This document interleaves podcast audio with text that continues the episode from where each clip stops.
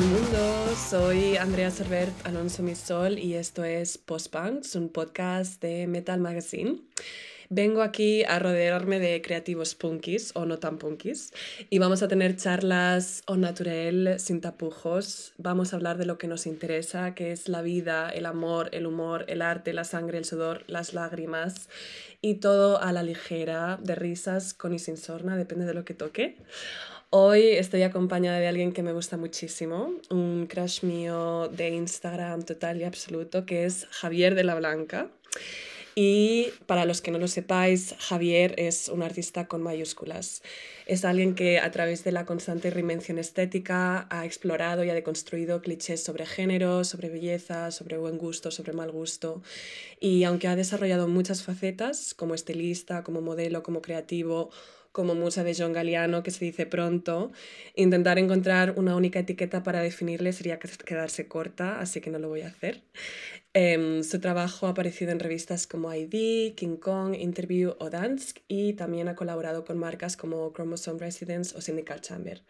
Pero si lo que queréis es entrar en el rabbit hole de la creatividad de Javier, lo más fácil es que lo sigáis en Instagram, donde comparte de forma muy generosa un imaginario propio que perturba, que emociona, que inspira y que siempre invita tanto al divertimiento como a la reflexión, que son mis dos cosas favoritas en este mundo.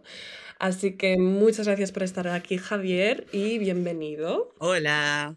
Encantadísimo. ¿Cómo estás? ¿Qué tal hoy? Pues muy bien. Eh, la verdad es que hoy estoy genial porque ha aparecido como el sol en Berlín, la verdad, que llevábamos como, yo qué sé, como a lo mejor meses sin ver el sol y la verdad es que, pues muy bien. He tenido un día de curro divertido, lleno de de colores, pongamos, porque Berlín cuando sale el sol se llena de verde y, mm, y, poco más, la verdad. Muy bien, muy contento estoy últimamente. Qué bien, me alegro un montón. Tienes como la energía de que la primavera la sangre altera un poco.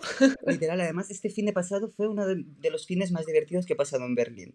Así que no me puedo, no me puedo Sí. ¿Ah, sí? Sí, sí, sí, sí. ¿Qué hiciste? Cuéntame. Pues nada, conocí, conocí a un montón de gente porque, em, bueno, ha hecho como un tiempo increíble y un amigo nos invitó a una, bueno, él vive como en, una, en un antiguo edificio que era mm, Ocupa, pero que se ha reconstruido como para residencia de artistas y viven como 20 artistas ahí. Y está en Mitte, que es como, el, como la zona como centro de Berlín.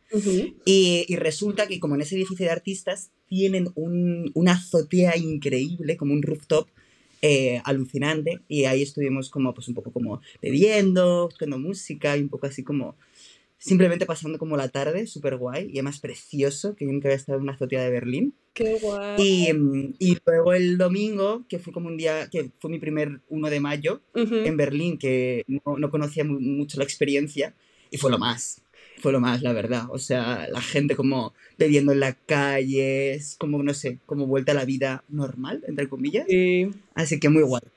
La gente está muy guapa. Es verdad, es que lo, lo, estaba hablando con unos amigos el otro día, en plan, ¿no te pasa que sales a la calle y todo el mundo te parece como muy sexy? Y yo, sí, total, es como, no sé, de repente no sé si es porque la gente está enseñando más carne o por qué, pero todo el mundo está un poco con el guapo subido. Hombre, ¿sabes? ¿Sabes lo que he pensado? Una cosa como súper absurda, pero que tiene todo el sentido. Hombre, que ya no hay mascarillas que ahora ya no te supones cómo es la gente, ahora vuelves a ver a la gente, ¿no? Es total, o sea, una de las cosas que más me gusta es poder ponerme pintalabios, porque, em, o sea, yo no salgo de casa sin pintalabios, y claro, con la mascarilla pensaba, es que estoy perdiendo totalmente mi identidad, no poder enseñar mis labios pintados a la gente, así que ahora estoy feliz de poder maquillarme como una puerta cada día al salir de casa. Total, total, total. Oye Javier, tú no lo sabes, pero yo llevo eh, stalkeándote desde hace muchos años en Instagram. O sea, yo recuerdo como empezar a verte y a ver como todo tu mundo, yo creo que debía de ser por ahí por 2015 o así. Em, y yo estaba en Barcelona y entonces eh, veía como toda la gente de Madrid, como a ti, Ángela Huete, tal, y era como, guau, qué guays, cómo molan. Y mm, pensaba, qué movida más chula, o sea, es como una movida madrileña que, mm, no sé, volvió a pasar en los 2010 y de donde han salido cosas súper interesantes. ¿Cómo, o sea, cómo em, empezó todo eso para ti, ese mundo, o sea, no sé, cómo es esa, esa época de tu vida, cómo, ¿cuál es la historia detrás de todo eso un poco?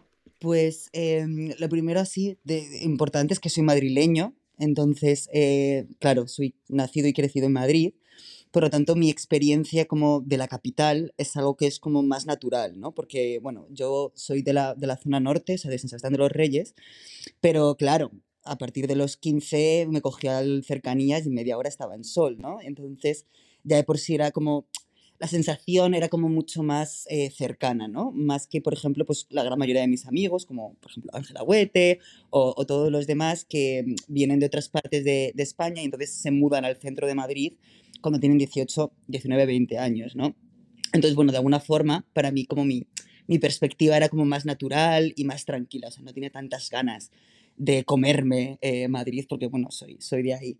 Pero bueno, un poco como la historia en general de cómo yo empiezo en, en, Instagram y empiezo como a jugar un poco con todo esto, es bastante orgánica, si te digo la verdad. Eh, yo siempre he sido un chico bastante, bastante, bastante delgado y además cuando era más peque eh, tenía como, la cara era mucho más andrógina, ¿no? Y también tenía el pelo más largo, jugaba con el flequillo, bueno, con 150 millones de, de peinados diferentes. Y sí que es que, bueno, que, que pues por todas esas cosas eh, mi físico era bastante andrógino. Total, que bueno, yo nunca he tenido un duro en general, jamás, nunca. Entonces iba, iba siempre, no sé si sigue pasando eh, aún, pero bueno, eh, siempre como a finales de mes, de cada mes, el, el Humana ponía todo a 5, 4, 3, 2, un euro. O Entonces, sea, el mejor momento del mes. Claro, claro, claro. Llegaba un momento en el que me hacía hasta un mapa. O sea, además, wow. claro, mi primera regla es que yo iba solo. Porque al principio ibas con amigas y tal, pero llegaba un momento en el que era una pereza, porque yo voy a, claro, yo voy a, a un poco como hunting, ¿no? Voy a la caza. Claro, yo no claro, a nadie claro, alrededor de que tenga que tirar o, o tal, ¿no? Eh, y, tampoco, y también soy una persona que no pregunta demasiado, o sea, no pido demasiado consejo a la hora de hacer cosas. Es como yo hago esto y ya luego si eso hablamos, ¿no? Eh, entonces, como mis rutas de humana, que más me acuerdo, en plan, pues toda tocha, tal, no sé qué. Eh, y claro, y a lo mejor pues me iba a mi casa, que me había gastado como 15 euros y me llevaba pues como, como mínimo 6, 7 prendas, ¿no? Claro, cuando yo golpe me encuentro en los humanas, ¿no? Con tanta ropa y me doy cuenta que realmente primero que la ropa, ah, más chula, más guay, eh, más divertida y encima la que mejor me queda por mi cuerpo es la que es denominada como de mujer, ¿no? Total, Vale. que yo empiezo a probarme esta ropa y es cierto que yo no tengo ningún tipo de... Bueno, también pongamos que esto se hace pues 6, 7 años, ¿no? Por lo tanto, esta idea de queer, de non-binary, como todo esto realmente no está tan asimilado. O sea, yo de golpe me encuentro que me empiezo a probar ropa, que me queda guay, que estoy guapísima y todo eso. Eh, y, y, y claro, y bueno, yo es verdad que en ese momento ya tengo mi grupo de amigos eh, eh, que de alguna forma siempre como que me, me, como que me empujan a que me lo pase bien, ¿sabes? Como que nunca, es verdad que nunca estaba rodeado de amigos, amigues que me dijeran como, ay, que vas a salir a la calle, vas a hacer esto, ¿no? La verdad es que al revés, eran como, tía, adelante, en plan, vamos fuertes, vamos fuertes. Y Qué nada, bien. claro, entonces de una forma orgánica me empiezo a vestir y cuando me empiezo a vestir es cierto, es cierto que hay como un momento eh, como bastante importante donde cambia un poco la cosa, que es yo me empiezo a vestir y empiezo como a subir algunos vídeos así como aleatorios, como tal, y es cierto que en esos momentos Instagram era, más, era mucho más hate. O sea, en los momentos que yo empecé a hacer esto, no es Mm, tan mainstream y no es tan, y todo, no es tan mainstream ver a chicos con falda o como toda esta parte más como de unisex o femo. Claro. Y entonces yo empiezo a recibir como, como hate, ¿no? Pero tampoco yo era tan viral en esos momentos. Era como, bueno, no sé qué es esto y tal. Pero cuando yo realmente me, me encuentro como de cara, así como de, de cara frontal al hate, es cuando un día eh, yo estaba, pues no me acuerdo que llevaba puesto, pero vamos, seguramente una falda larga o algo así.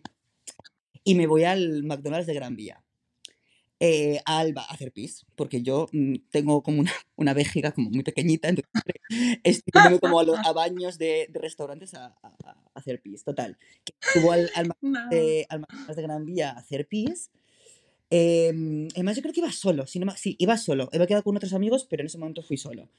Subo al baño y de golpe entro al baño de los chicos y, y recuerdo, había como, había como un, un- un señor ahí como limpiando el baño. De golpe se gira y súper, de una forma como súper mega brusca me dice, este no es tu baño, ¿qué haces aquí? ¿Qué dices? ¿Sabes lo que a mí se me va, much- Qué se me va muchísimo la olla en ese momento? Eh, en ese momento, en plan, me vuelvo punky, perfecto para este. Bien. ¿Sabes lo que hago? Me cojo, me subo la falda, me bajo los calzoncillos y le digo, ¿qué soy? Y claro, literal. Bueno, total, sí, Qué fue una de, en plan, y cuando hago eso, el señor ese se queda como paralizado, se queda como tal, y yo como digna, entro al baño de las chicas, hago pis, me voy, y dije, vale, y dije, vale, pues esto ya es un punto de impasse de lo que me, Sí, sí. toca como enfrentar a partir de ahora. Y nada, y un poquito, eso es- creo que es un poco como el principio de todo. Nada, pues a partir de ahí yo creo que todo empieza a evolucionar más y es, y es cierto, y es cierto que yo empiezo de una forma muy orgánica, súper natural, y a través del hate y a través de las reacciones de la peña, tanto en redes sociales como en la calle, es cuando me empiezo a dar cuenta que mi libertad, mi libertad, lo que yo hago sin buscar nada, sin tener ningún tipo de activismo real en ese momento, que mi presencia en ese momento era política. O sea, es como llega de una forma orgánica, que es como, yo soy un niño de 20, 21 años que no tengo de verdad nada de información de activismo LGTBIQ y tal, y de golpe me di cuenta que simplemente por ocupar un espacio tanto digital como físico, ya estaba en un territorio político y por lo tanto tenía que tomar cartas en el asunto, ¿no? Y a partir de ahí es un poco como a través de eso, de forma orgánica, mi trabajo en redes sociales, mis vídeos, performance, looks y todo empiezan como a cobrar un poco co- como de sentido, pero de una forma, pues eso, es que muy natural, o sea, no, jamás ha habido nada extremadamente forzado porque es un poco el resumen de mi vida, lo que he ido experimentando eh, en la calle, en Madrid, con mis amigues, todo un poco así. Claro, es que es, es muy fuerte porque realmente, o sea, para ti empieza de una forma totalmente instintiva, ¿no? Por lo que dices, o sea, no es que necesariamente estuvieras como teniendo referentes o reflexionando sobre tu identidad de género demasiado, sino que fue algo que sale como de forma visceral y que se acaba convirtiendo en, en una cosa que te das cuenta que tiene mu- muchas patas y que necesitas seguir llevando adelante de forma a lo mejor como más, como tú dices, pues de forma más política o de forma más consciente, pero, pero sí, es fascinante que empezara de forma tan orgánica, porque tú, por ejemplo, cuando eras teenager tuviste fases, como todos tenemos fases, en plan, pues yo durante una época quería ser skater, luego du- durante otra época quería ser como pija. No sé si, si tú también tuviste como estas fases cuando eras un poco más joven o si, si realmente empezó pues eso, cuando ya empezaste con la de humana y con todo eso a reflexionar sobre tu apariencia.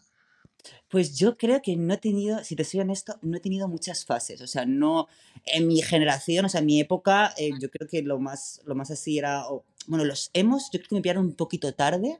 Había como Sí, una evolución, que no me acuerdo cómo era la evolución de los emos, que eran como de golpe, llevaban como, como color. Algo así, como color, ay, sí, sí, sí. no me acuerdo del nombre, que es un poco como el de como Jeffree Star, ¿no? Que es como este, este, sí, básicamente como Jeffree Star. Pero yo Sí, nunca, sí, total. nunca, nunca he estado en esas. Primero porque, a ver, eh, un, un dato así divertido. eh, yo he estado en un colegio de monjas, católico de monjas, toda mi Wow, desde los 5 fuerte. hasta los 18. Vale, vale. ¿Qué tipo de monjas? Yo, por ejemplo, era jesuitas. Ay, pues es que, la- ay, pues es que, pues no lo sé. Ay, qué vergüenza, pues no sabría decírtelo. Además, es que últim- últimamente tengo como un problema grande con todo esto, porque, porque ah, eh, justamente este año estaba hablando con mis amigas aquí de Berlín y tal, eh, que tengo como una pues, gente de España y luego gente pues, de todo el mundo, y de golpe me he visto preguntándoles, oye, ¿qué día? En plan, eh, por Semana Santa, diciéndoles, oye, a ver, Viernes Santo, ¿qué pasa?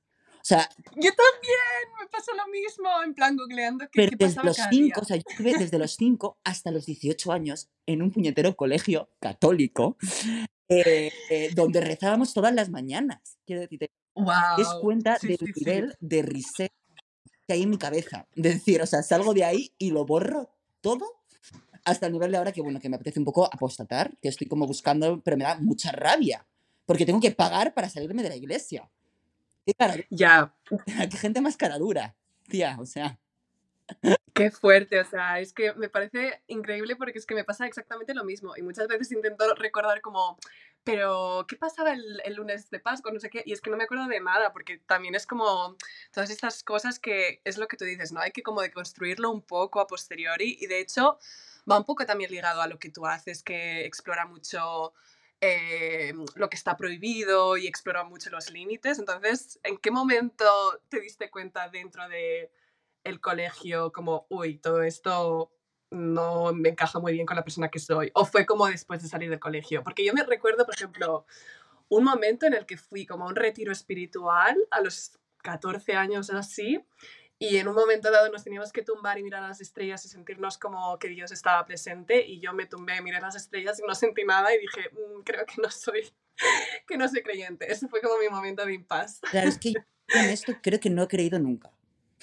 Vale. O sea, si te soy honesto, creo que nunca he tenido como, jamás he tenido un, un momento de, creo, de plena conciencia de creer en algo. O sea, de creer, Claro, en- claro. bueno, en algo, pongamos en, en Dios, ¿no? En el Dios católico. Tal. Es verdad que, que para mí era como, ¿sabes? Como que, es que simplemente yo creo que era como algo como que entraba y salía por mi oreja, ¿no? Era como, que tampoco, tampoco me, me daba, o sea, tampoco, o sea, me daba como pereza, o sea, me daba pereza como hasta cuestionarlo, era como, mira, estoy aquí, es lo que hay, ¿no? Es como un poco, es lo que hay. También es cierto amigas, que todas eran amigas las que tenían en el, en el instituto, ninguna es eh, eh, religiosa, católica o practicante, entonces es cierto que la gente que me rodeaba éramos todos igual. Entonces, ¿sabes? Como que ni, ni siquiera lo cuestionábamos, era como, va, estamos aquí, en plan, es como, pues Ya. empieza la- empezamos en el colegio, pues si hay como 10 minutos de oración, pues, ¿sabes? En plan, es como algo más rutinario, más como que cuestionártelo, Claro. ¿no? Yo creo que más Claro. cuestiono, o sea, yo cuanto más me enfrento a ellos, yo creo es al salir, porque sí que es verdad que hay un momento de impas a los, yo creo que entre los 15 y 16, que es cuando salgo del armario, o sea, no, claro, Ujú. que hay como una, una salida del armario no extrema, porque es verdad que yo nunca salí del armario porque, bueno, pues porque se me había venir desde pequeño y tengo, y tengo la suerte de tener una familia increíble, o sea, una familia súper mega abierta. Entonces yo, por ejemplo, no he salido ni siquiera, no tuve que salir del armario con mis padres, ¿sabes? Vale. Les traje, Claro, les claro. presenté a mi primer novio, básicamente, para que te hagas una idea de cómo funcionó. Entonces yo Sí. creo que en el colegio sí que eh, eh, cuando yo abiertamente empecé como ya a, a- a ser como más abiertamente gay o tal, sí que es cierto que eh, llega un momento en el que yo notaba que mis amigas, que yo quería muchísimo, ¿eh? y que tengo un par que todavía siguen ahí, eh, pues es que, que yo no era eso. O sea, porque claro, mis amigas son majísimas, pero son las típicas, pues, como, como hetero, o sea, mujeres blancas heteronormativas que, em, Sí, sí. que no se han planteado, que nunca se han preguntado nada. ¿Sabes lo que te digo? Entonces, claro, Claro. cuando de golpe tú eres este outsider, ¿no? O sea, cuando tú ya de, de por sí creces no formando parte de ninguna de esas estructuras, llega un momento determinado que estás como con ese ansia, eh, primero de rechazar el pasado, de rechazar a toda esa gente, Claro.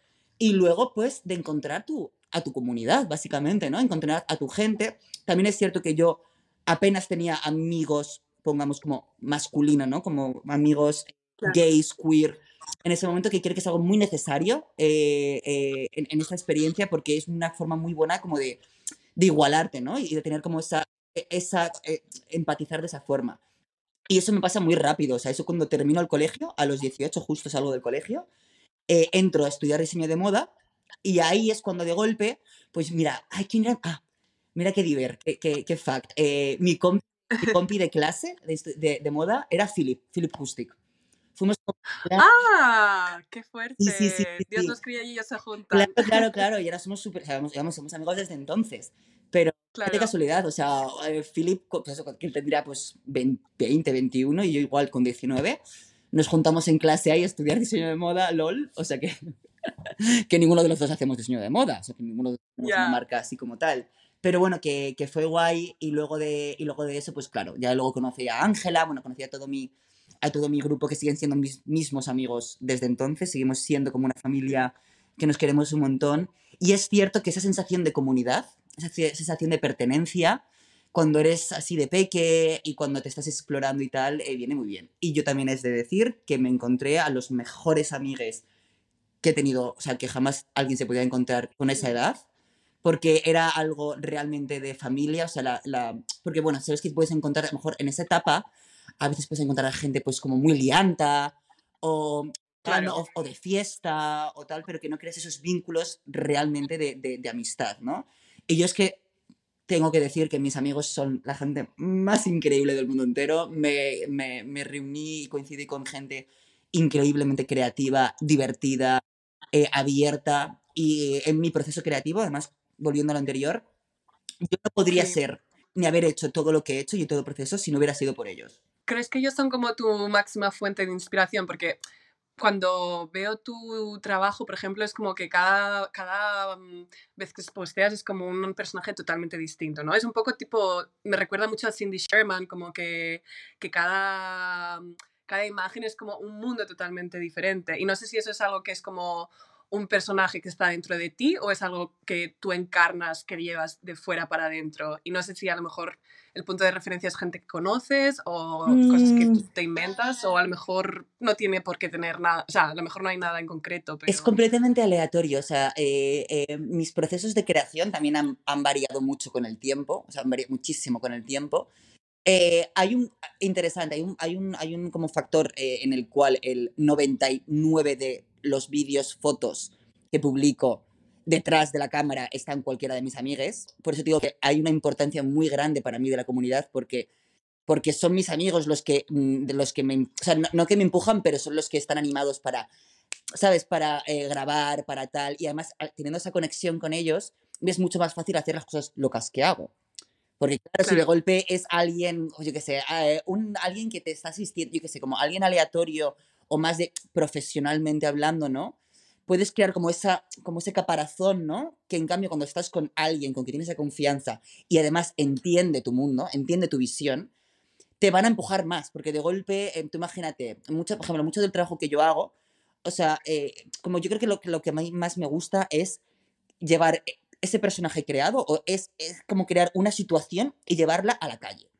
Entonces, para mí lo que más me interesa es de golpe esa interacción entre el mundo tan absurdo, porque siempre es incre- increíblemente absurdo, ¿no? Esa absurdez la llevas a la calle y ves como la peña de alrededor reacciona o si no hay peña de alrededor, cómo de golpe este mundo que yo, o sea, estas ideas o imaginario que yo creo se introduce en la realidad de la, de la ciudad, ¿no? Eso pasaba mucho en Madrid, ¿no? Como de golpe pues tengo como millones de vídeos locos en zonas de Madrid y ahora, por ejemplo, pues en Berlín también estoy como ahí, ¿no? De golpe pues me, me planto en medio de Coti con Gucci y las palomas, un poco como también, y, y entonces yo creo que es una mezcla, es, es- un poco como aleatorio también, las ideas y las cosas que hago vienen cada día, o cada día de una parte diferente. O sea, por ejemplo, hay un día que sueño, que de golpe tengo un sueño como muy nítido, o sea, por- mira, por ejemplo, hay un vídeo que hice, que hice un proyecto que hice con un amigo, con mi amigo Pepe, que tiene, que tiene una marca, eh, Pepe Trapiello, y, y de golpe él me hizo un look, o sea, él creó un look para mí, tal, no sé qué, Ujú.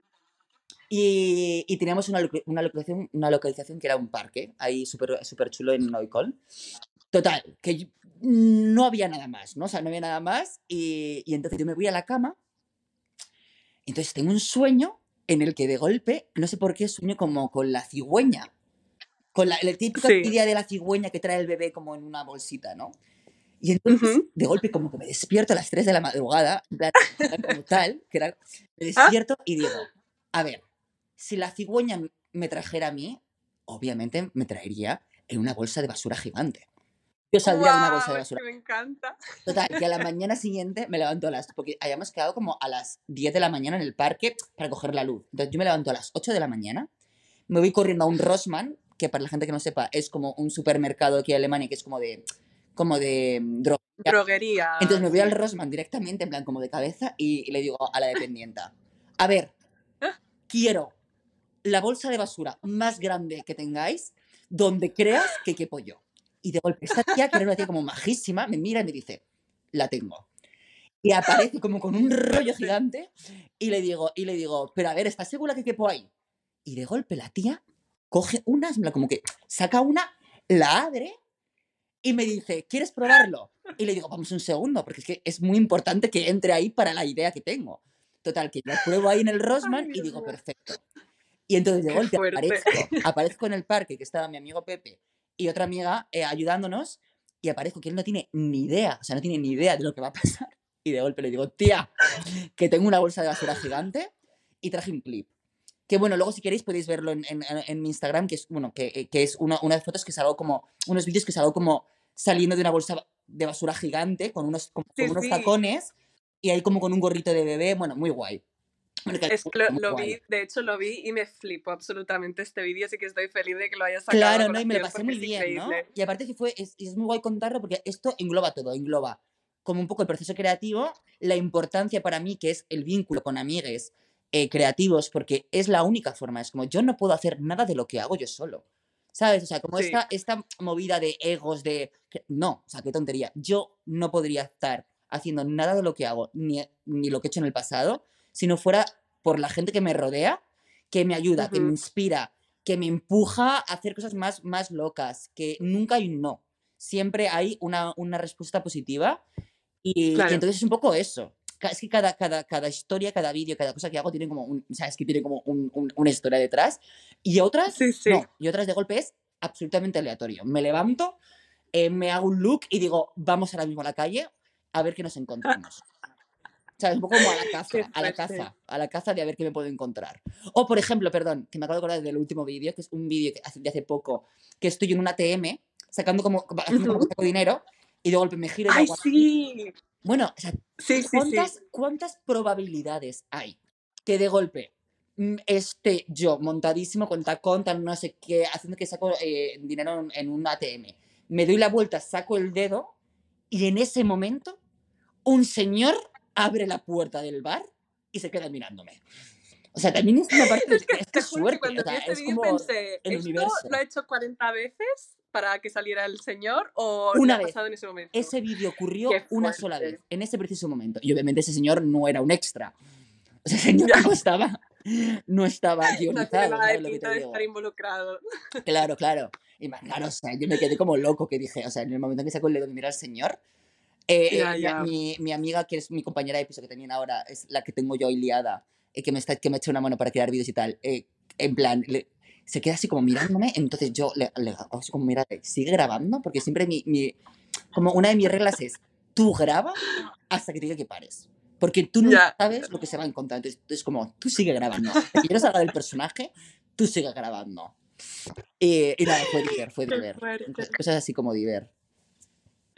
Y es que ahora que estabas diciendo todo esto y también el hecho de que has trabajado tanto en Madrid como en Barcelona, ay, com- perdón, como en Berlín, ¿tú notas que hay diferencia en cómo se recibe tu, o sea, tu performance o tu, tu creatividad en las diferentes ciudades? ¿O es un poco en plan que en, en el fondo es como, depende más de la persona en sí que del contexto social en el que estás? Mm, gran pregunta. Creo que nunca, me- nunca me lo había, o sea, nunca me lo había planteado antes, la verdad. Em, a ver, a ver, es que hay, dos cosas diferentes. Madrid, eh, Madrid respondió, respondió eh, muy bien a mi trabajo durante, durante un tiempo determinado. ¿Por qué? Porque yo creo que era fresco en ese momento determinado. O sea, en ese, o sea, yo no me creo, yo no creo que sea para nada único en cuanto a mi trabajo. O sea, no lo creo. ¿Por qué? Porque sigo también otra gente que hace cosas chulísimas, como por ejemplo una performer que a mí me alucina, que es Miss Beige. No sé si la conoces. Es, es espectacular, ¿no? Pues si no la conocéis, eh, mm, cotillarla porque es brutalidad, brutalidad. Perfecto, Eh, apuntado. Sí, sí, sí, es, es increíble, es increíble, es increíble. eh, y aparte, bueno, y aparte ha habido como un par de personas como que me han... Y estamos las dos conectadas y me han dicho, joder, parece bastante el trabajo que hacéis la- las dos. Eh, y, por ejemplo, em, pues eso, o sea, mi sensación es que yo no me creo único, o sea, no, no creo que lo que yo haga es algo espectacular, único, tal. Yo creo que también que estuve en el momento adecuado, en la situación adecuada, en el sitio adecuado, o sea, hay gran parte de pues de, de suerte en ello, porque yo creo que, por ejemplo, em, cuando yo empiezo a hacer estas cosas, la el como el mundo queer moda no estaba tan, tan visto o tan, tan potente en Madrid en esos momentos, Ujú. se junta con el bombazo de Palomo Spain en ese momento determinado, por lo tanto, hay muchos ojos en la escena queer moda de Madrid en ese preciso momento. O sea, yo nunca he sido chico Palomo, o sea, yo nunca he, he, he desfilado para Palomo, pero bueno, siempre he estado como en el mismo círculo, soy amigo de, de Alejandro y tal. Eh, entonces yo creo que es, que es un- como una mezcla de, de diferentes, de diferentes cosas que a mí de golpe me, me hacen como, pues como brillar, pongo entre, entre comillas, eh, en ese preciso momento, ¿no? Eh, ¿Qué pasa en Madrid? Que en Madrid el problema es que, pues siendo honesto, no hay ni un duro.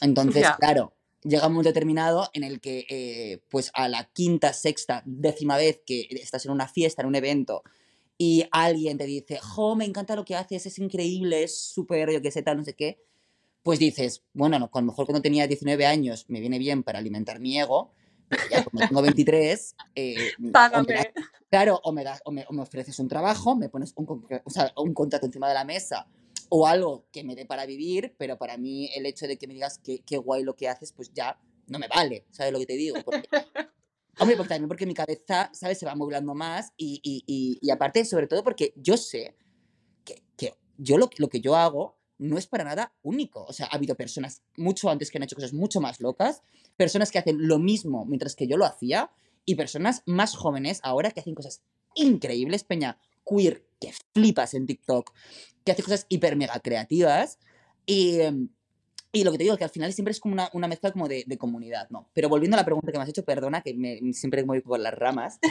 eh, la diferencia con. Berlín es que Berlín es una ciudad mucho más llena de artistas. O sea, aquí cada peña es creativa de millones de formas. La, por ejemplo, todo el mundo performativo aquí está mucho más mascado. Aquí puedes, Ujú. ah, claro, aquí encuentras performers, performance, instalaciones, movidas mucho más guays. Pero es cierto que el ángulo de moda no es tanto. O sea, claro te digo, Berlín es más arty, pero no es tan moda. En cambio, Madrid era más moda en cuanto a, la, ¿sabes? La gente se, se monta más, se viste más, ¿no? Lleva más marca, ¿no? Tal Sí, eh, que, que en eso. Entonces es un poco como, ¿sabes? Es, es, es guay que haya vivido las dos experiencias porque Madrid me da la opción a montarme viva, ¿no? Y a, y a de golpe ir a los, estos eventos como loquísimos, yo qué sé, pues Carolina Herrera, Gucci, pues todas estas cosas súper guays que, que fui en Madrid y que me llevaré toda mi vida de decir, joder, con 20 años, estos fiestones que... de Momento ¿no? Claro, que son como increíbles, ¿no? Ir como Claro. vestido y tal, no sé qué. Eh, y en cambio, cuando llegas a Berlín, em, eh, te cambia la perspectiva, ¿no? Primero porque Berlín es mucho más... Ponga, ponte que Berlín es mucho menos elitista, ¿no? O sea, menos, menos clasista. Cosa que Madrid lo sí. es mucho, muchísimo. Y más cuando vienes de una... Más cu- cuando vienes de la nada, como soy yo. O sea, yo no vengo... Yo vengo de una familia hiper obrera, absolutamente humilde, de, los, o sea, de las afueras de Madrid, no tengo ningún familiar famoso, no tengo ni un puñetero duro, nunca lo he tenido, o sea, básicamente. Eh, entonces, es así, ¿no? Entonces, es verdad que te, te vas como encontrando como con puntos clasistas, eh, que esperar que mi, mi última época en Madrid, pues ya no lo era, porque, bueno, pues ya era como considerado como alguien cool o algo así y, y tal, y cuando llegas a Berlín es muy interesante porque eso se cae. Entonces se cae al suelo. Y entonces es justamente lo contrario. Si tú llegas a un círculo social creyendo que eres alguien, te hacen el bullying. ¿Sabes? No, no, es verdad. O sea, es como, no, no me importa quién eres, ni lo que trabajas, ni nada. O sea, no, Sí. no, no es lo que importa. Entonces, personalmente, a mí, eh, ahora mismo es que estoy muy feliz en Berlín, porque, porque a mí toda esta movida tan clasista, tan elitista, tan de tú sí, tú no, me, me aburre, me aburre tre- tremendamente, también porque creo que el mundo de la moda está cambiando.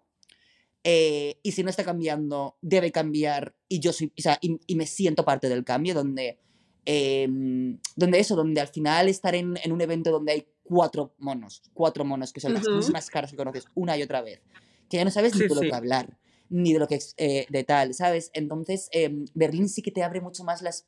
No sé, a mí, a mí es verdad que, que em, me ha cogido muy bien, me ha cogido muy bien porque de alguna forma me permite seguir siendo este personaje de la blanca, tal, no sé qué, pero de otra forma, pero yo soy dos cosas, o sea, soy lo que la gente puede ver o, o- o- pensar que yo soy a través de mis redes sociales o de lo que yo proyecto, pero luego soy muy diferente cuando me conoces en persona, ¿no?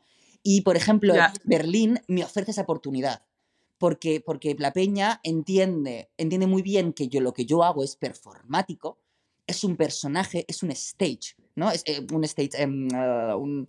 Ay, perdón, eh, bueno, eh, un, un escenario, ¿no? Al final yo me monto en un Sí. escenario donde trabajo a través de la estética, del absurdo, de la moda, de lo que todo eso, pero, pero, pero luego soy quien soy, ¿no? O sea, luego soy quien soy, soy una Claro. persona bueno, que también habla, le encanta hablar de política, de un montón de, de- de temas que no tienen nada que ver con la moda. Además, normalmente, si te acercas a mí, el primer approach que puedes hacer eh, conmigo, si no es de forma profesional, jamás va a ser de, ay, qué mono los Miu Miu, o tal, no sé qué. O sea, no me mo- es que no me mola nada. O sea, soy cero así. O sea, no, mi, mi, mi rollo no es hablar de, "Ay, me he comprado esto, tengo esto, tal, me han regalado esto. Claro. No, cero, ¿sabes lo que te digo? Y eso, por ejemplo, Berlín es mucho más guay. Porque, ¿sabes? Porque no dan por hecho eso, o sea, no. Y al revés, si quieren hacerte preguntas, van directamente al grano. En plan de Sí, tal, de, total. oye, esto que has hecho, ¿por qué lo has hecho, no? O esto tal, no sé qué, o, o entienden, o de primeras entienden perfectamente lo que has hecho y no hay nada que decir. O, directa- o te hacen preguntas como muy directas y, y es muy guay, no sé, yo estoy, yo estoy muy contento, o sea, no, no te puedo decir otra cosa, no, no me veo volviendo por ahora eh, a Madrid o a España por un tiempo, la verdad. Ya, no, es que es totalmente, o sea, creo que mm, Berlín también es una ciudad a la que viene la gente de muchos sitios diferentes con la mente muy abierta y es como que de repente te comes así como, wow, rodearte de gente que mm, es eso, que se han dejado atrás muchas cosas, muchos prejuicios, muchas ideas preconcebidas y que van a otra velocidad, ¿no? En ciertos sentidos. Y que la vida Así de cada que- persona es más loca aún, o sea, quiero decirte que es Sí, como... sí, el que yo te me crea original por subir un vídeo saliendo de una bolsa de basura, eh, quédate una noche en Same Heads hablando con la peña. O sea, quiero decirte, quédate una noche, o sea, pa- pasa una noche de vida en un bar de Berlín y te aseguro que te vas a, a considerar la persona más ordinaria del mundo entero. O sea, la persona más ordinaria, mm, eh, mainstream del mundo entero comparado con... super. Berlín. Sí, sí, totalmente. Literal. Totalmente. Literal. Ay, em, Javier, quería proponerte jugar a un juego. Em, básicamente, quiero hacerte. O sea, te voy a dar palabras y tú me dices la primera que te venga a la cabeza. Vale, Eh, no hace falta que expliques eh, por qué. Simplemente la dejas así en el aire, ¿vale? vale. Vale, la primera palabra es armario. Cocina, Eh, la segunda palabra es género. pollo, La tercera palabra es sexo. cesárea, La cuarta palabra es amor. fluido, La quinta palabra es odio. Kardashians, Vale, la siguiente palabra es miedo. siempre, Y la última palabra es fantasía. aquí. Bien, has ganado, has ganado todo, has ganado un millón de euros. Muchas gracias por participar en este Muchas de juego. nada. Eh, a ver, me gusta mucho que hayas dicho, no hace falta que entremos en por qué lo has dicho, pero cuando te he preguntado que, o sea, cuando te he dicho la palabra miedo me has dicho siempre. Y me gustaría un poco hablar de, de este tema como un poco de la fantasía y del miedo, porque muchos de tus personajes cuando los estaba viendo eh, me recordaban un poco a, como a los libros de ilustraciones infantiles, como de cuentos de Andersen y cosas así, como brujas, duendes, como... Y, y es que es fuerte porque si lo piensas como todos los cuentos para niños tienen una parte muy heavy de eh, miedo, de traumas, de, padres y madres muertos, de gente que se come los unos a los otros, pero a la vez son cosas como de fantasía y como cosas que en teoría es como la imaginación y tal.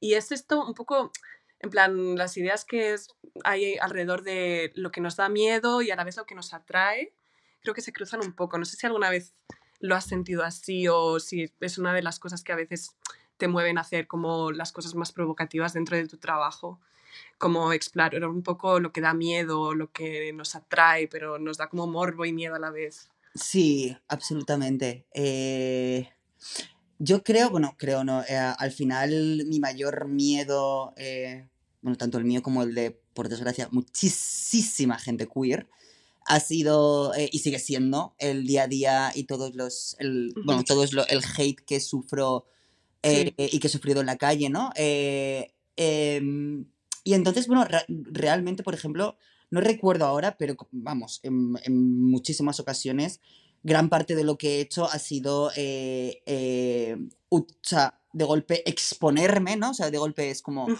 Em, que me insultan por la calle o tal, no sé qué, pues yo al día siguiente me voy a montar ese vídeo y me voy a hacer todo eso de una forma mucha, vestido muchísimo más fuerte con una, y con un poder mucho más fuerte y de golpe hacerlo en la calle, ¿sabes? Y de golpe irme ahí y irme al sitio o a los lugares donde eh, me ha creado miedo o, o, por ejemplo, y eh, ponerme cerca de ese grupo de, normalmente son señores, eh, eh, eh, ¿sabes? Irme cerca del grupo de señores y montarlo ahí, ¿no? ¿Qué pasa? Que cuando de golpe no es lo mismo cuando vas andando por la calle solo y te insultan, ¿no?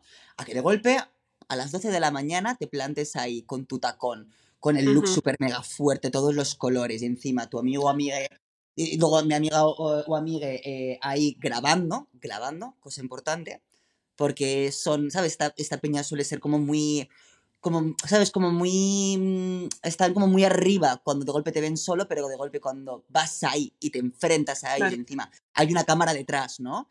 Y tal, a- ahí es verdad que yo, por ejemplo, me ha ayudado mucho, me, ayu- me- me ha ayudado mucho el, el enfrentarme a ellos, ¿no? Y hacer eso.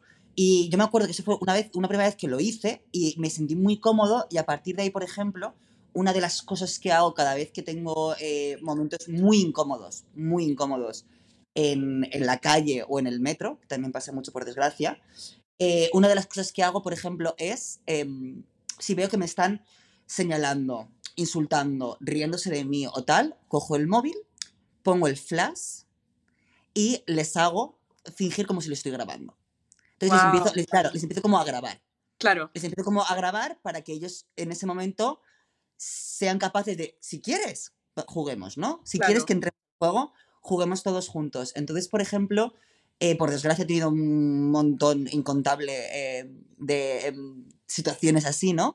Y es verdad que una de las claves que, que encontré fue el enfrentarme eh, a través o de mi performance o de golpe, pues plantarme ahí y grabar, o si de golpe pues no estoy, no puedo hacerlo, les grabo.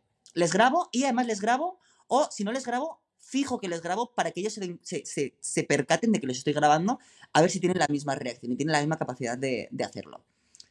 Y eso es verdad que me, me, me, me ha empowered, me ha empoderado muchísimo eh, cuando esas situaciones porque es, es pavor. O sea, bueno, y no lo cuento como algo único, o sea, por desgracia, todos, absolutamente todos eh, vivimos esto. eh, y, mm, y hay que, bueno, pues como buscar tus formas de, de- de salir de ello y de sentirte empoderado en, en esas situaciones. Sí, la verdad. claro. Es que, o sea, realmente muchas veces me intento preguntar que de dónde, o sea, puede que sea una pregunta o muy tonta o demasiado difícil de responder, pero es como, ¿cómo es posible, no? Que, que hayamos llegado a este extremo de, de odio.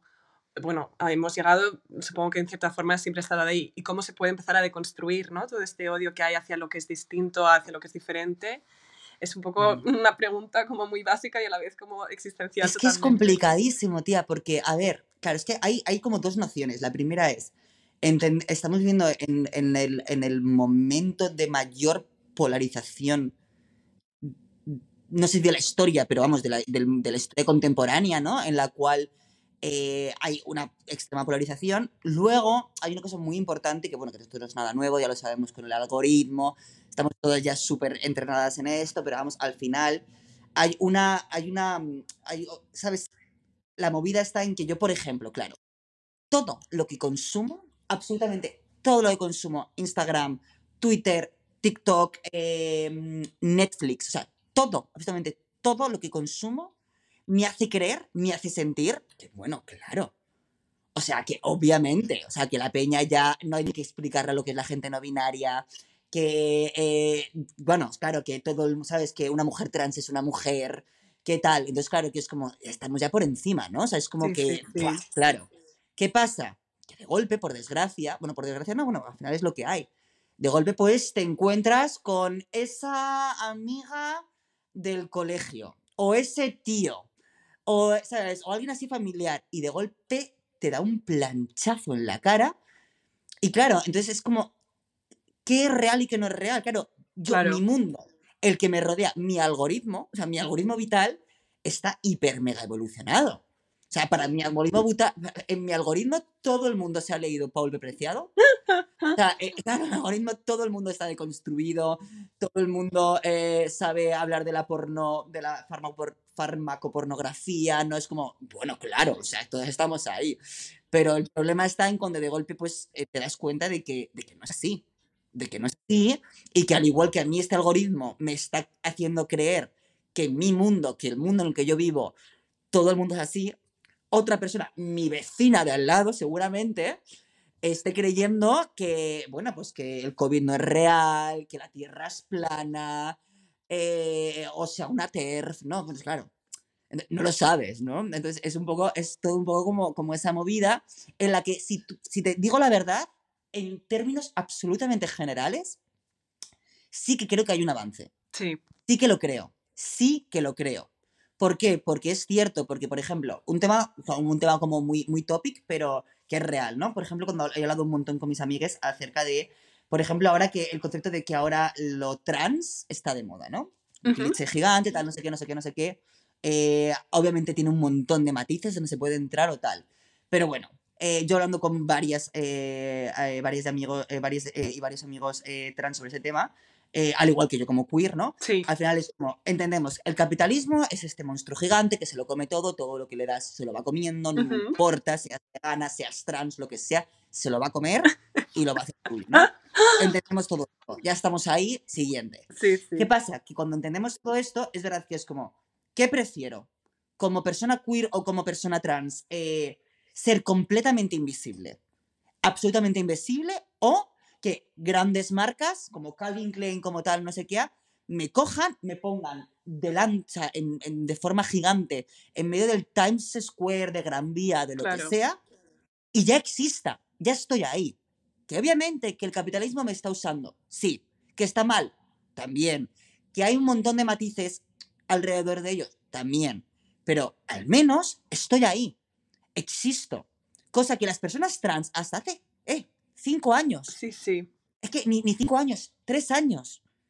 Es que era algo, vamos, o sea, es que era, era, era, era, era, si no tenías a alguien cercano tuyo que estuviera exper- experimentando eso, no existían. Simplemente no existían. Totalmente. Y claro, y hasta antes de Pose, eran personas, eran personas eh, cis heteronormativas las que, las que lo actuaban. Por tanto, tú ya pensabas que una mujer trans era un hombre por peluca porque el que te lo performaba en la, en la, en la serie era un puto hombre con peluca. Quiero decir, pero Es que me Entonces, el es cambio muy está. fuerte, es así totalmente. O sea, Es que es así, es que es así, es que el cambio está ahí. Y por ejemplo, gente, o sea, eh, eh, eh, eh, eh, o sea, mm, cosas como Pose, te guste o no, también sé que Pose ha cambiado las Ujú, reglas del juego, pero de todo el juego. Porque, por ejemplo, es una serie que yo, que yo me la tragué entera y yo no sabía detalles como que, por ejemplo, cada, si no me equivoco, cada capítulo de Pose está dirigido por una persona trans. Ah, yo tampoco diferente. tenía ni idea de eso. Claro, o sea, como que el productor que lo lleva todo es Ryan Murphy, Sí. pero luego cada capítulo está dirigido por una mujer trans y la gran mayoría de sonido, cámaras, guion y todos son personas trans. Guau, qué guay. Claro, cambia el juego. claro, claro. ya está, amigas. El juego está cambiado. A partir, claro, ya, ya es imposible. O sea, ahora mismo cualquier persona eh, cis que intente eh, eh, em, performar un papel eh, transgénero está absolutamente cancelado, como le pasó a Scarlett Johansson, interesantísimo, que tuvo que cancelar. Ella estaba produciendo una película eh, donde ella iba a hacer, donde ella iba, eh, eh, eh, hacía, o sea, la producía y aparte ella era la propia protagonista, que hacía de mujer, de, hacía de mujer trans, y se la cancelaron. La cancelaron viva. No tenía ni idea. Esto me Sí. parece, o sea, me parece mm, eh, perfecto, en plan que haya por fin girado un poco esto, porque es igual que ahora no aceptas un blackface o no aceptas a una persona. Exactamente. Es como... Y que no hay nada en contra de Scarlett Johansson, que, que el tema es, no es nada en contra de ella. No, no. y aparte que es precioso que haya peña cis, hetero, que siga queriendo hacer historias de gente trans. Claro, que sí. Claro. Amiga, prodúcela, pero no sea la protagonista. Sí, sí, totalmente, totalmente. Porque es la única forma, ¿no? Que es como, es como, claro, es que la única forma de hacer todo esto es hacer un cast, que al igual que cuando haces un cast call, que pones, buscamos hombre blanco de unos 40, 50 años, de tal, no sé qué. Ujú. Mujer trans, ponlo. O sea, si no eres mujer trans, no vas a hacer el papel. ¿Y por qué? Porque la única forma es que es así, es que es tan Sí, sencillo sí, como sí, eso. tal cual, tal cual, tal Es cual. tan sencillo como eso. Entonces, eh, sí, yo sí que creo, sí que creo que, que en términos generales, de forma mainstream y tal, eh, sí que está viendo ese cambio, al menos de forma visible. Al menos las personas trans puedan ser eh, eh, transfoba, no, no sé qué, existen. Existen, ¿no? Es como, existen, están ahí, ¿sabes? Tienen un papel, entonces ya no hay algo como de, ¿sabes? De hablar de, de- no, es como, están ahí. Claro. Ya luego que la gente les cuesta entender o no entender, pero existen. Ya hay un paso ahí, ¿no? Entonces sí que creo que hay una evolución, sí que hay una cierta evolución también, bueno, obviamente el Me Too, Sí. con sus pros, contras, la cultura de la cancelación, bla, bla, bla, bla. Pero sí que en general el Me Too y la, la cultura de la cancelación, que tiene un montón de matices, que no es el momento de entrar ahí, eso es otro podcast, pero que en general sí que creo que es un avance en ciertas cosas. En ciertas cosas que luego otras tienen matices que son terribles, ¿no? Pero que sí que es cierto que hay un cambio, ¿no? Que ahí estamos, que el Me Too abrió la, el tercer, la tercera ola del feminismo. Es así. Es que es así de sencillo y es como quien no, es- estás tonta, quiero decirte. Es que ah, yo mismo, yo jamás, yo desde, desde el 2019, o sea, he aprendido y me he educado de feminismo Totalmente. como en mi vida, o sea, como en mi vida, pero es una cosa como loca. Y es, es increíble, y sigo ahí, o sea, y Sí, todas sí. seguimos ahí. Eh, eh, eh, eh, y además como, ¿sabes? Como re- de recordando cosas que nos habían pasado. Es decir, ah, wow, que yo viví esto y no me daba ni cuenta. Claro, es que yo lo pensaba el otro día, en plan, una cosa que me pasó, mira, hablando de lo que hablábamos de colegios religiosos, en mi colegio no hacía falta que lleváramos uniformes y en verano yo me puse como una minifalda, tenía 15 años, y me vino mi profesora y me apartó y me dijo como, mira Andrea, es que creo que estarías más cómoda si no llevaras una minifalda porque los chicos a lo mejor te van a molestar si llevas minifalda, así que yo te recomendaría que no llevaras minifaldas de ahora en adelante. Y claro, es que lo pienso y digo, o sea, ¿en serio la profesora, la persona a la que tenía que educar, entre comillas, en ese momento, era a mí por ponerme una falda en vez de, si hubiese habido cualquier problema, que no lo hubo, educar a los hombres en el hecho de que yo podía llevar lo que llevara, ¿sabes? Es como, y en ese momento no, no lo vi de ninguna manera, pero se me quedó grabado y ahora lo que tú dices, ¿no? A base de toda la reflexión que hemos hecho en los últimos años, que lo pienso y digo, me escandalizo. Y esto era igual hace, pues no sé, 13, 14 años, es decir, ni siquiera es como en los años 70 o los 80, estos finales de, de los 2000, es principio del 2010, o sea, es muy fuerte. Esto ya no, o sea, sería totalmente inaceptable si alguien me dice algo Sí, sí, así.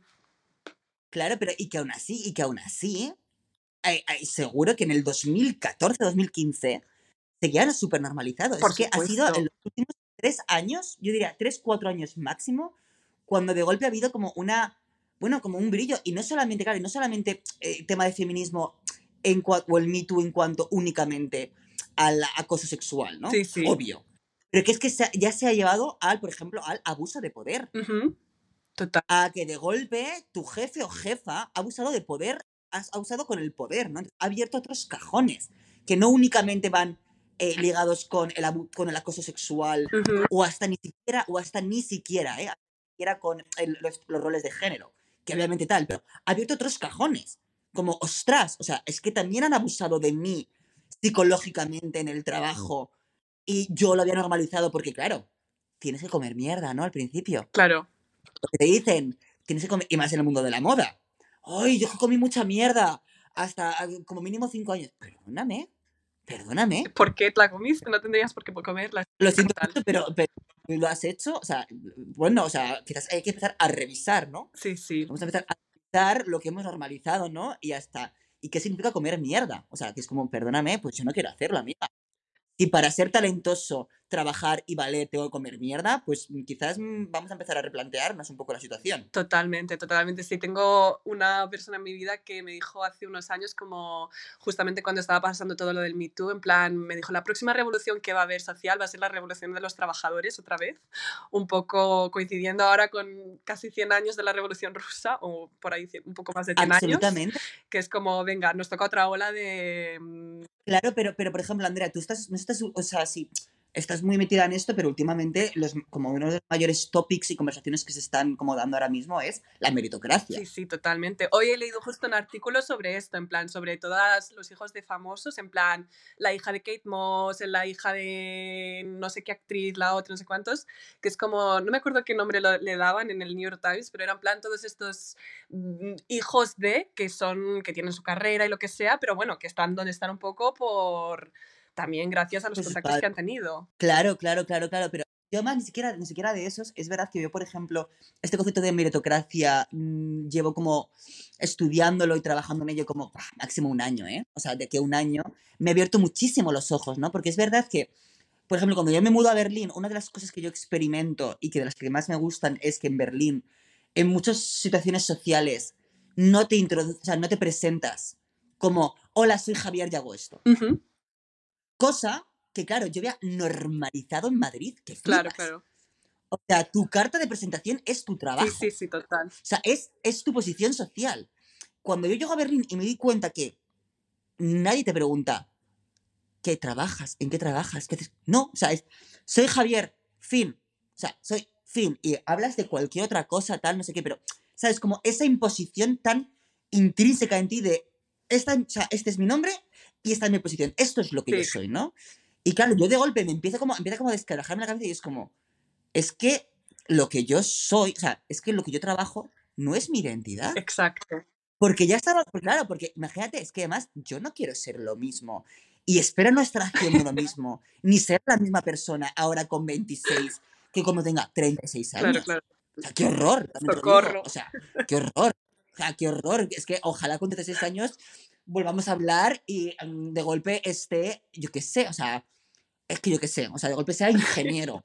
Pues ojalá, tía. O sea, em, te lo digo así de, de- de esto y me fliparía. Y además es increíble. O sea, no hay nada que más me gusta que la peña que se resetea. Totalmente, plan. Que dice, hasta aquí hice esto y ahora me vuelvo a tal. Y entonces, entonces sí que es verdad que yo me lo cuestiono un montón, ¿eh? Y ahora, bueno, que trabajo, eh, ahora trabajo, la primera vez en mi vida que tengo un trabajo eh, como em, a tiempo completo.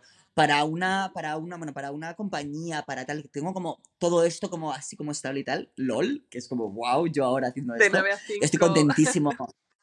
Claro, no, que yo estoy, que yo estoy contentísimo, es verdad que más no necesitaba. Y aparte, es como un, como un progreso que yo necesitaba, que es como toda mi vida entera he sido como freelancer, haciendo como un montón de cosas como súper locas de aquí para allá, no sé qué. Ahora necesitaba como tener como la base, ¿no? Económica y así como seguridad. eh, pero claro, o sea, es que yo no, o sea, no, no, cuando me, me- me- como cuando me proyecto mentalmente es como, yo no me puedo proyectar, o sea, y no me, es que no deseo proyectarme de aquí a 10 años, seguir en el mismo sitio, haciendo lo mismo, y además como, como es que- no, qué tontería, qué, qué mierda, qué basura es esa, ¿no? Es como, hay que saber cuándo levantarte de- una silla e irse, ¿no? Y decir, vale, ¿qué es lo siguiente? ¿Dónde está lo siguiente? Y ojalá sea ingeniero aeronáutico. O sea, eh, y diga, mira, toda la mierda, odio la moda, odio todo esto, vamos a resetearnos y a empezar desde cero. Y, y además es algo que, que la gente que me rodea, mis mejores amigos y tal, siempre, o sea, de verdad que lo tienen como la cabeza que yo puedo sorprender en cualquier momento y, y volver a resetearme. Porque, tía, es que es lo que mola, ¿no? O sea, quiero decirte, es como si al, al final es como si te quedas ahí, aparte, pues esta puta merico- perdón, puta, pero bueno, esta meritocracia, ¿no? Que está como todo el rato ahí metiéndote de cuanto más trabajes, ¿no? Cuanto más te esfuerces, más vas a conseguir. American Dream, ¿no? Cuanto más, más, más te esfuerzo, más tal. Pero, y claro, tú llega un momento en el que dices, primero de todo, ¿qué significa el éxito? ¿No? Claro. ¿Qué significa el éxito? O sea, ¿qué significa, amiga? O sea, ¿qué significa? ¿Dinero? ¿Qué significa posición social? O sea, ¿qué, qué significa para ti? ¿Qué significa fama, seguidores? En plan, ¿qué significa, no? El, el éxito. Cosa que, claro, dando por hecho que el éxito sea algo único, algo que no, eh, o sea, algo que, algo que no evolucione, porque para mí el éxito es mínimamente fluido. Sí, sí, sí, El sí. éxito hoy es algo para mí y mañana seguramente sea otra cosa. Es que es eso, creo que eso es uno de los momentos que más te cambian la vida en el, en el momento en el que redefines tu idea de éxito. Que igual cuando eres adolescente o estás creciendo te dan un te dan como una- un molde sobre lo que es el éxito, tú persigues eso a lo mejor durante ciertos años de tu vida, cuando estás empezando a ser adulta, tal, y de repente llega un punto, o como mínimo me llegó a mí, en- a los 27 o 28 años, que dije, ostras, es que lo que yo pensaba que era el éxito con 18 no es lo que siento que es el éxito ya más necesito que mi vida cambie totalmente. Y es que eso te da como un giro al cerebro, pero vamos, de 180 grados total. Es que, tía, la peña que no se resetea, o sea, la peña que no se hace preguntas, que, no, Claro. que, no, que no tal, menuda, menudo rollo, ¿no? O sea, te lo digo así, es como, si no, Sí, si, sí, si, si- o sea, es como que, si esa- o sea, es como si en tu cabeza no está el plan, el preguntarte, decirte, bueno, ha estado bien, ¿no? Pero hasta aquí, ¿no? Es como, Sí, sí, sí. ¿y siempre? O sea, es como, no me jodas, ¿no? O sea, es como que a mí me, me, me aburre, o sea, me, me aburre. Además, por ejemplo, de las cosas que más, o sea, y de la gente que más divertida me parece y que más me gusta conocer cada vez más es justamente, y, y últimamente, mm, pues me pasa con gente más mayor, ¿no? Cuando de golpe conocer a gente, pues Ujú. de 39, 40, y, de golpe, y cuando conoces a gente de 50, en plan, pero bueno, hablo de gente, gente 50, pero con una cabeza, ¿sabes? Mucho más abierta, ¿no? Y que Claro, de claro. golpe, pues te dicen, pues es que claro, me tocó ser madre a los 21, 22, tal no sé qué, pero ya a los 35, cuando mi hija tenía ya 15 o algo así, eh, a tomar por culo y de golpe me volví modelo. O de golpe, literalmente, o de golpe eh, me volví performer y decidí hacer tal, no sé qué. ¿Y eso? Eso es como, es que eso es lo que vale. O sea, es que eso es lo que vale, porque es que tirarte toda tu vida entera en un colegio de monjas, del colegio de monjas a la universidad, de la universidad a mm, encontrar tu pareja para casarte y formar tus hijos. Eh, luego de ahí ya, de ahí ya, tus amigas para hablar de tus bebés tal no sé qué. Eh, ya, eh, claro, de ahí ya mm, al cochecito de tal. Claro, tía, que es cierto que es mucho más fácil viniendo de mí porque como toda mi vida entera, ya desde que era pequeño, sabía que yo jamás iba a encajar, que yo jamás iba a poder formar esa familia que me habían vendido. Es cierto que desde esa perspectiva queer es más fácil para mí, Claro. porque nunca me han vendido esa moto, nunca he querido, nunca, nunca, y además nunca podré formar parte de eso, ¿no? Ujú. Cosa que entiendo que, por ejemplo, tengo amigos y amigas, sobre todo más amigas cis hetero, que no, que, que, que no forman parte, que no se ven parte de esa, de, de- ¿sabes? De, de eso, y les es mucho más complicado romper esas barreras, ¿no? Porque Ujú. Al final son las expectativas de lo que la gente, de la gente espera, de lo que la familia espera, de lo que todas sus amigas y su entorno, su estructura espera, ¿no? Es mucho más complicado romperlo, ¿no? Y la ven como mucho más rompedora o tal que Peña como, no- bueno, Peña como, como yo, básicamente, que es como, "Pues es que, claro, es que yo nunca he sido parte de eso. Ya, ya, Es ya. que ya, ya. jam- jamás formaré parte, jamás formaré parte de esa familia tradicional, o sea, en la puñetera vida, ¿sabes? Y es verdad que te da, te da ese, ¿sabes? Te genera un ángulo, un prisma de mayor libertad. Porque eso es verdad que la, que la gente queer, estamos en un momento muy guay, y creo que va a ser muy guay, una generación muy guay, donde vamos y estamos empezando a crear nuestras formas familiares, nuestras estructuras familiares que no siguen ningún patrón y que somos capaces de crear nuestras, nuestras estructuras familiares y que creo que generacionalmente nuestra generación actual es la que va a crear esas bases. Ahora que decías esto de, mm, de las etapas también, justamente encaja bien con otro juego que te quería proponer, que es que escojas, yo te voy a dar dos posibilidades, tú tienes que escoger una, ¿vale? Vale, Tampoco hace falta que las expliques. vale. Eh, vale, la primera es principios o finales, principios. día o noche, Día, invitar o ser invitado, invitar, perderse o encontrarse, perderse, ir rápido o ir despacio. rápido siempre. Bien, has ganado otro millón de euros. Bien. Vale, Javier, pues muchas gracias. Em, te quería hacer una última pregunta antes de despedirnos, que es, ¿qué es lo, la última cosa que has hecho que sea tremendamente punky? Vale, eh, ay, dame un segundo. Tremendamente punky. Mm, vale, a ver, tremendamente punky es que hay muchos límites dentro de la... y- pero bueno, yo creo que algo así loco que hice, eh, que hice fue eh, em, cuando, bueno, durante la, sea, durante la pandemia, que en la pandemia, pero bueno, lo que sea. Estamos, esto, esto es timeless, porque es un podcast, entonces es timeless.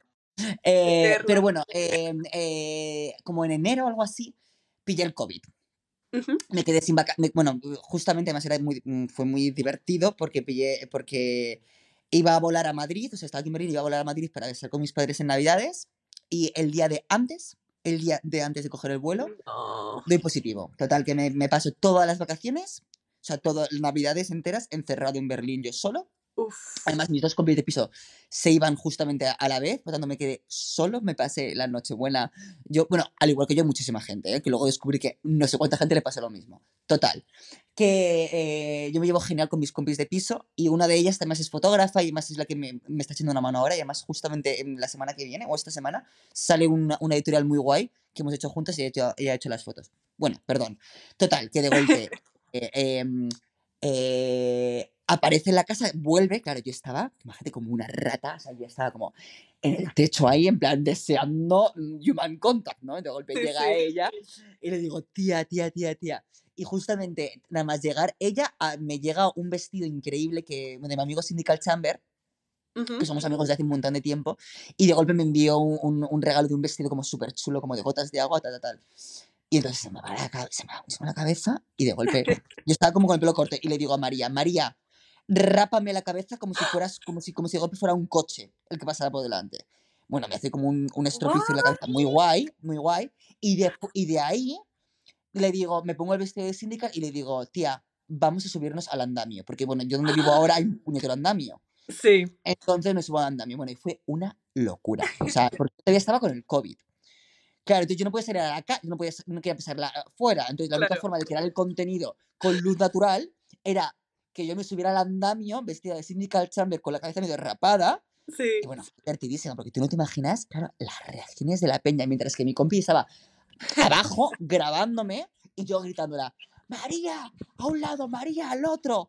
Me ves bien, voy a sentarme aquí, estoy saludando, haz este vídeo. Tal, no sé qué. Así que eso fue bastante punky. Y si queréis verlo, podéis verlo en mi Instagram. Sí, Que sí, está ahí eh, subida, subida al andamio con el COVID y con la cabeza rapada como si tuviera, vamos, como si tuviera malita. Pero fue divertido, muy divertido. es muy guay porque es otro vídeo que vi y intenté como entender si estaba pensando como, ¿ha subido al andamio desde abajo o ha ido como desde la habitación porque es de habitación? ¡Wow, qué fuerte! o sea, Sí, podríamos hacer una serie de podcast donde cada episodio fueras tú explicando qué hay detrás de tus posts porque vamos, es que alucino, o sea, es pa- da para Un libro, da para libro. historión. Y un besito para María, que, la, que ya lo, si lo escucha, la que la quiero mucho. Mamá. Besos, besos. Javier, muchísimas gracias por compartir tu tiempo, tu mundo, tu inteligencia con nosotras. Ha sido un placer hablar contigo. Eh, si la gente quiere seguirte, ¿dónde puede encontrarte? Sí, básicamente Instagram, que es arroba de la blanca barra baja. Y si no, también en TikTok, pero pff, es que TikTok básicamente subo lo mismo que en, que en Instagram, que son los vídeos, que también es arroba de la blanca. Vale, Pero vamos, básicamente todo en Instagram es como el contenido original, está ahí. perfecto. Pues todo el mundo follow, follow, follow para abrirse la mente con los posts que hace Javier. Eh, si queréis seguir a Metal, eh, Metal barra baja magazine. Y si me queréis seguir a mí, Andrea Servert. Así que ya estamos todas bien conectaditas. Y lo dicho, Javier, muchísimas gracias. Ha sido un auténtico placer. Y hasta la próxima. Igualmente. Chao. Chao.